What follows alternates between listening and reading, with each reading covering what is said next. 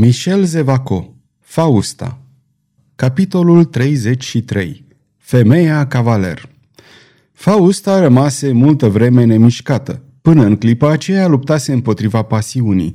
Stăpână pe sentimentele ei, ea nu dăduse importanță primelor semne premergătoare ale iubirii. Acum, în ea, vuia uraganul dragostei. Încovoiată, renunțând la propria ei mândrie și strălucire, ea gemea cu un strigăt sublim. Iubesc! Ah, iubesc! Și pe când simțea mintea clătinându-se și împleticindu-se, în fața ochilor îi apărut deodată o scenă. Stătea la fereastra casei din piața Grev. O mulțime enormă forfotea în piață. În mijlocul aclamațiilor apărut de ghiz, apoi trompetele sunară o melodie și apăru Crion. Atunci revăzu întâmplarea. Un om se împotrivea regelui Parisului și părea că numai cu privirea făcea să dea înapoi mulțimea amenințătoare, iar Pardagnon, cu spada spre înaltul cerului, pășea în mijlocul acelei vâltori populare. Acolo îl văzuse ea pentru întâia dată. Așa îl vedea acum din nou. Atunci se născuse dragostea ei. Îl și iubeam, urlă ea în sinea ei. După moartea Violetei, nu voi înceta să-l iubesc cufundată în gânduri, căuta o dezlegare demnă de ea. Niciodată până atunci, în viața ei stranie, fabuloasă, fantastică, nu șovăise atâta. La ea fapta urma fără întârziere gândului. Soluția la care a ajuns o dăm aici ca o dovadă a asprimii sufletului ei. Iubesc, spuse ea. E un lucru vădit. Oricât de cumplit ar fi întâmplarea, nimic nu mai poate împiedica. Îl iubesc pe Pardagnon eu care am luat în râs dragostea oferită de cei mai frumoși gentilomi din Roma, Milano, Florența. Eu care n-am iubit niciodată. Iată-mă acum fulgerată de dragoste. Îl iubesc pe acest om care m-a privit drept în față. Gâfâia, suferea un adevărat chin fizic în fața hotărârii pe care urma să o ia. Nu am voie să iubesc. Aceasta este o încercare la care mă supune spiritul suprem și din care trebuie să ies învingătoare. Un suflet ca al meu nu e făcut pentru pasiuni obișnuite. Îl voi iubi pe acest om atât cât va trăi. Deci trebuie să moară. Tresări. Privirea ei scăpără de mândrie. Și mort îl voi iubi, poate, dar nu va mai fi pentru mine decât întristata amintire a unei suferințe trecute, vindecată prin voința mea. Pardaion va muri și pentru ca triumful meu asupra propriei mele ființe să fie adevărat și deplin, Pardaion va muri chiar de mâna mea. Rostind acestea, se ridică și încheie. Să-l am în vârful spadei mele să fie și el odată învins, învins de mine, și poate disprețul pentru înfrângerea lui va înăbuși până și amintirea dragostei mele. Trase spada și o cercetă cu atenție. Își redobândise tot calmul și acum zâmbea. Încercă oțelul îndoindu-l cu amândouă mâinile. Apoi Fausta se înfășură într-o mantie, își puse pe obraz o mască mare de catifea și își potrivi fetrul pe cozile părului ei negru. Aruncă o privire spre un orologiu. Arăta orele trei dimineața. Curând se va lumina, zise ea. A sosit momentul. Suflă de trei ori într-un fluier de argint pe care îl purta întotdeauna la gât. Apăru un om. Plecăm într-o misiune, îi spuse Fausta. Câți oameni de escortă? Dumneata singur vei fi de ajuns. Apoi Fausta ieși din casă pe jos, urmată de un singur om. Străzile Parisului erau încă întunecate și pustietatea lor era de plină. Numai câteva gene nedeslușite și rare de lumină arătau că zorile nu mai erau departe. Fausta înainta cu un pas elastic și foarte rapid. Pe drum dădu însoțitorului instrucțiunile necesare, fără îndoială că acestea erau cu totul neobișnuite, fiindcă omul nu-și putu împiedica un gest de uimire. Ajunși în fața hanului de vinie, Fausta se opri în stradă. Omul o privi ca și cum încă mai șovăia și cerea o confirmare a ordinelor primite. Du-te, rosti scurt Fausta. Atunci omul bătu de mai multe ori în ușă. Cavalerul Pardaion dormea adânc când unul dintre lachei veni să-l trezească spunându-i că un străin, cu toată ora neobișnuită, voia să-i vorbească cu orice preț. Pardagnon obiectă că își făcuse obiceiul să doarmă noaptea și că găsea foarte neplăcut să fie trezit în momentul când visa atât de frumos. Adăugă apoi, să știi, secătură, că nu mă voi deștepta la această oră decât pentru două lucruri la fel de vrednice de cinste. Să primesc o doamnă frumoasă sau să mă bat cu un dușman grăbit. Pardagnon se întoarse apoi cu fața la perete, amenințându-l pe lacheu că îl va arunca pe fereastră dacă nu-l va lăsa să reînnoade visul de unde îl luase într-un mod atât de nefericit. Domnule cavaler, se auzi un glas, chiar dacă nu sunteți trezit pentru ambele motive arătate, sunteți totuși trezit pentru unul dintre ele. Pardaion se întoarse, se ridică în coate și îl zări pe străinul care, urmărindu-l pe lacheu până la ușă, asistase la discuție. Ha, ha! exclamă cavalerul. E vorba deci de o doamnă care vrea să mă vadă? Omul nu răspunse. Atunci e cineva care vrea să mă spintece dis de dimineață. Omul se înclină fără să răspundă. Bine, zise atunci Pardagnon, în zece minute sunt al dumitale, domnule. Se îmbrăcă fără nicio grabă, fluierând o melodie de vânătoare. Apoi se încinse cu spada de luptă, coborâ în salonul comun și îl zări pe același străin, care îl rugă politicos să-l însoțească până în stradă. Cavalerul dădu ascultare invitației și se asigură dintr-o scurtă ochire că strada era pe deplin pustie. Omul așteptă ca servitorul hanului să închidă ușa. Apoi se întoarse spre Pardagnon, își scoase pălăria și spuse Sunteți într-adevăr cavalerul de Pardagnon? În carne și oase, scumpe domn, dar dumneata? Eu, domnule cavaler, sunt scutierul unui senior care dorește să rămână necunoscut. În numele stăpânului meu vă provoc la luptă, declarându-vă lași dacă nu primiți provocarea. Pardagnon început să râdă. Pe coarnele diavolului, strigă el, aș putea să vă răspund, nobile scutier, că este în uzanțele cavaleriei să știi cel puțin cu cine te tai în săbii. Stăpânul meu vă va spune numele când veți zace doborât pe caldarâmul drumului. În clipa aceea, din umbra adâncă a unui zid, se desprinse o apariție care, înaintă, se opri în fața lui Pardagnon și făcu un semn celui ce se dăduse drept scutier. Acesta, fără niciun cuvânt, îl salută pe cavaler, se înclină în fața noului venit și, fără a întoarce capul, se îndepărtă. Pardagnon și necunoscutul se găseau acum singuri, față în față. Cavalerul aruncă o privire pătrunzătoare spre personajul apărut. Ciudatul personaj părea a fi un tânăr de vreo 20 de ani, în care putea ghici forța nervoasă și mlădioasă a cuiva obișnuit cu exercițiile corporale. Domnule, îi se adresa atunci cavalerul, relundu-și obișnuita lui înfățișare nepăsătoare, n-ați vrut să vă spuneți numele, cu toate că acesta este împotriva tuturor regulilor, nu insist să-l cunosc, dar în sfârșit n-aș putea afla de ce doriți să mă ucideți. În timp ce vorbea, căuta să-l cerceteze mai bine pe necunoscut. Spera să-l recunoască după voce, dar necunoscutul răspunse cuvintelor sale, trăgându-și spada. Cavalerul salută și strase și el spada din teacă. Domnule, continuă el, înainte de a încrucișa tăișurile, vă rog să luați în seamă că am toate motivele posibile de a rămâne anonim la Paris și cu toate acestea n-am șovăit să dau curs provocării dumneavoastră. Față de respectul de care vă dau dovadă, ați putea să-mi faceți un serviciu. N-ați putea să-mi spuneți cum și prin cine ați aflat că îmi petrec noaptea la Devinie? Drept orice răspuns, necunoscutul luă poziția în gardă. Nu sunteți prea amabil, domnule, zise Pardaion, și spre marea mea părere de rău voi fi obligat să vă smulg masca. Apărați-vă obrazul, vă făgăduiesc să nu urmăresc cu loviturile mele decât masca. De câteva clipe, spadele începură să se încrucișeze și zângănitul lor metalic era singurul zgomot care tulbura liniștea. Chiar de la primele asalturi, Pardagnon a avut un moment de surprindere. Se mai bătuse poate de o sută de ori, cunoștea cele mai scusite spade ale regatului și era obișnuit cu figurile cele mai complicate, dar de data aceasta găsise un adversar de temut.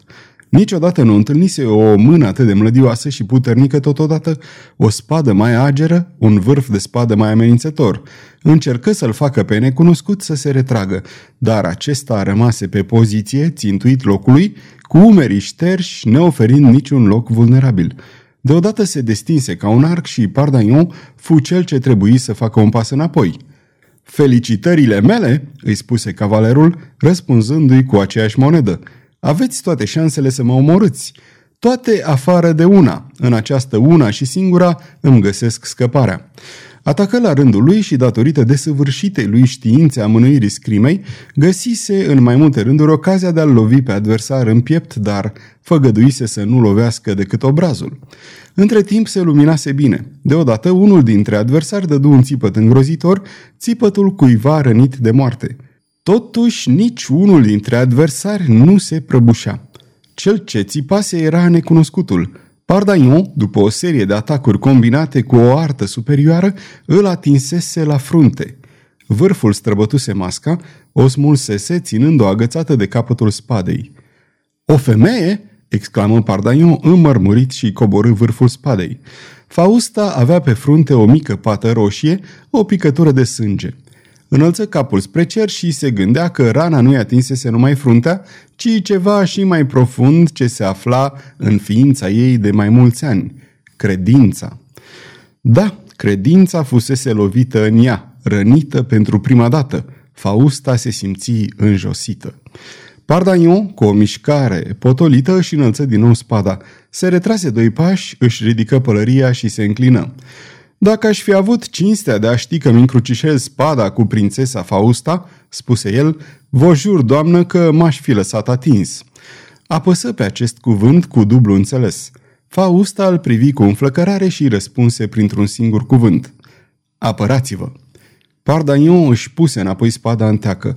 Ea l atacă, fremătând de dragoste și de ură turbată, splendidă și înfricoșătoare – își apucă spada de mijlocul lamei, transformând-o în pumnal, o îndreptă spre cavaler și se năpustie asupra lui, fără un strigăt, fără o vorbă. Pardaion, cu o mișcare ageră, apucă cu o mână încheietura Faustei și cu cealaltă spada, aproape în aceeași clipă, ea rămase dezarmată și, dând un al doilea țipăt asemănător cu cel când fusese lovită la frunte, se retrase acoperindu-și obrazul cu mâinile. Pardagnon prinse de vârf spada Faustei și întinse mânerul înclinându-se. Doamnă, spuse el oarecum emoționat, n-am pe lumea aceasta altă avere decât sărmana mea viață, la care țin cât de cât. Iertați-mă deci dacă o apăr și sunt obligat să fac să curgă prețioasele lacrimi pe care le văd în ochii dumneavoastră, împiedicând astfel scurgerea sângelui meu. O, diavole!" răgni ea într-un hohot. Diavolul iadului mi te-a scos în cale ca să mă ademenească, ca să mă scoți din minți. M-ai învins de două ori, pe calea inimii și pe calea armelor, dar nu te grăbi să triumfi. Am să te smulg din inima mea prin vrăjitorii. Iar în ceea ce privește inima ta, fii liniștit, piața grev mă va răzbuna peste puțin. Cuvintele acestea smintite, ea le pronunță cu un glas atât de surd încât cavalerul de-abia le auzi. Așezând apoi spada la picioarele Faustei, el se retrase. Dar Fausta scutură cu trufie din cap. Își ridică piciorul furios și lovi spada care se frânse. Adio, zise ea, sau mai bine zis, la revedere, pe curând, căci sper să fiți astăzi, la ora 10, în piața Grev. Piața Grev? murmură Pardaion îndepărtându-se. E a doua oară când pomenește de ea. De ce? Cred că a venit momentul să-mi deschid bine ochii și, pentru început, am să o șterg de la devinie. Apoi se aplecă, adună cele două frânturi de spadă și le examină. Drace, murmură el, o lamă din atelierele din Milano, dacă dau crezare mărcii, dar frumos mai zburda cu ea blestemata de prințesă. Între timp se făcuse ziua de-a binelea. Pardagnon bătu la ușa hanului de vinie, închisă la ora aceea și după ce intră, se îndreptă spre camera ocupată de ducele de Angulem. Trebuie să ne mutăm, spuse el. Dacă ieri ni s-a părut puțin sigură șederea noastră la hotel, se pare că acum hanul acesta este încă și mai puțin sigur. Dar cum, te-ai și trezit, prințe? Sau mai bine zis, nici nu te-ai culcat? Cum? Ce văd? Un pistol încărcat pe masa asta?" Charles puse mâna pe pistol. Era palid. Vrei să mori?" îl întrebă Pardagnon. Da, răspunse scurt Charles, din moment ce ea a murit. Asta ți-e hotărârea?" Irevocabilă, răspunse Charles cu un glas ferm și întunecat. Pardagnon să ne luăm rămas bun. Sunt de acord, spuse Pardanion, supraveghind cu atenție toate mișcările tânărului. Sunt de acord să ne luăm rămas bun, dar de ce dracu e un lucru atât de grabnic să-ți expediezi un glonț în cap sau în inimă? Cred că ți-am fost un servitor credincios.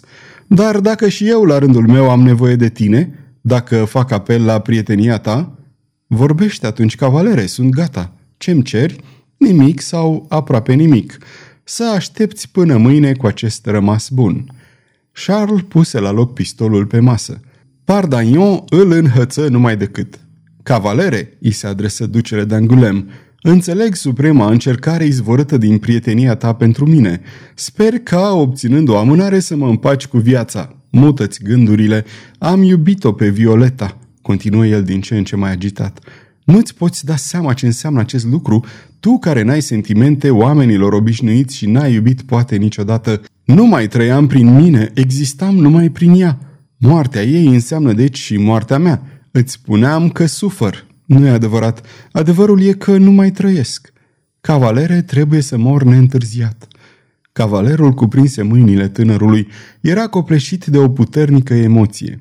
Înțelegea că Charles, ajuns la culmea îndurerării, voia să se omoare, inimă slabă, atât de duioasă și atât de curată în această primă tinerețe. Charles se prăbușea la prima lovitură nenorocită a soartei. Pardagnon înțelese că era pierdut. Prietene, șopti el cu un glas tremurător, copile, trăiește pentru mine care nu mai sunt legat de viață decât printr-o veche ură și care, de când te cunosc, mi-am făurit visul să mă mai leg de viață și printr-un sentiment de prietenie. Charles scutură capul și privirea lui posomorâtă se pironia asupra pistolului. Trebuie, deci, rosti Pardagnon. Avea o fire prea îndrăgostită de independență, era un prieten prea sigur, o conștiință prea liberă și un spirit prea larg pentru a-i trece prin cap că s-ar putea opune cu forța gestului suprem care ar fi pus capăt suferinței prietenului său. Adio, Pardaion, rosti Charles cu glas hotărât. Pardaion așeză înapoi pistolul pe masă. În această clipă tragică, ușa se deschise și intră Pickwick, care strigă. Monseniore, a fost regăsit, s-a întors, e aici!" Cine?" urlă Pardaion. Cine s-a întors? Cine e aici?" Eu?" se auzi un glas lăbărțat, unsuros, caragios și lugubru. Apăru croas. Eu?" continuă el, care, cu prețul la o mie de primești, am descoperit taina mănăstirii Montmartre. Eu care azi noapte am văzut cum a fost răpită micuța Violeta și care, croncănitul se opri scurt în gât lejului croas, răsună un dublu strigă deznădăjduit. Pardagnon și Charles săriră împreună asupra lui Croas și îl târâră înăuntrul camerei. Ce ai spus?" întrebă Charles cu sufletul la gură, mai livid în fața acestei nădejdi decât fusese în fața morții. Că ai văzut-o pe Violeta noaptea asta?" răgni Pardagnon. Da," răspunse Croas cu un suspin răgușit. Charles se cretină. Un zâmbet neasemuit îl transfigurase pe tânăr. Apoi Croas fu copleșit de întrebări. Din toate răspunsurile lui, reieșea că Violeta fusese răpită din mănăstirea Montmartre și dusă în altă închisoare. Charles, sorbind cuvintele lui Croas, îl ascultă ca pe un mesia. El povesti, împăunându-se cu un rol frumos, răpirea sermanei Violeta – Arătă cum luptase cu zbirii cei cu mutre rele și cum, cu toate sforțările, nu putuse scăpa pe biata Violeta. Atunci, deznădăjduit de înfrângere, a căutat să-i regăsească pe Duce și pe Pardaion. Adevărul, așa cum e de bănuit, era cu mult mai simplu. După plecarea lui Belgoder și a Violetei, Croas coboruse din cămăruța lui și o ștersese, așteptase prin bălți deschiderea porților Parisului și, pentru că ordinul ducelui de ghizi era de a nu permite ieșirea nimănui, iar nu de a împiedica pe cineva să intre, el pătrunse cu mult curaj în Paris. Chiar dacă Charles d'Angulem și Pardagnon nu credeau decât foarte puțin din Odiseea nemaipomenită a lui Croas, nu lăsară totuși să se vadă aceasta – Esențialul era că Violeta se găsea în viață. Asupra acestui punct, Croas era categoric și nu exista niciun temei ca spusele lui să fie puse la îndoială. Dar atunci, ce au făcut cu Violeta? Unde a fost târâtă? Deodată Pardagnon păli. Piața grev, murmură el. De ce blestemata de Fausta vorbise de Violeta? De ce mi-a dat întâlnire azi dimineața la ora 10 în piața Grev? Aruncă o privire spre orologiu. Arăta nouă și jumătate. La drum, rosti el cu un glas care îl făcu pe Charles să se cutremure. Duce, înarmează-te până în dinți și vino cu mine. Unde mergem? gâfâi Charles. În piața Grev, răspunse Pardaniu, pornind în mare grabă. Sfârșitul capitolului 33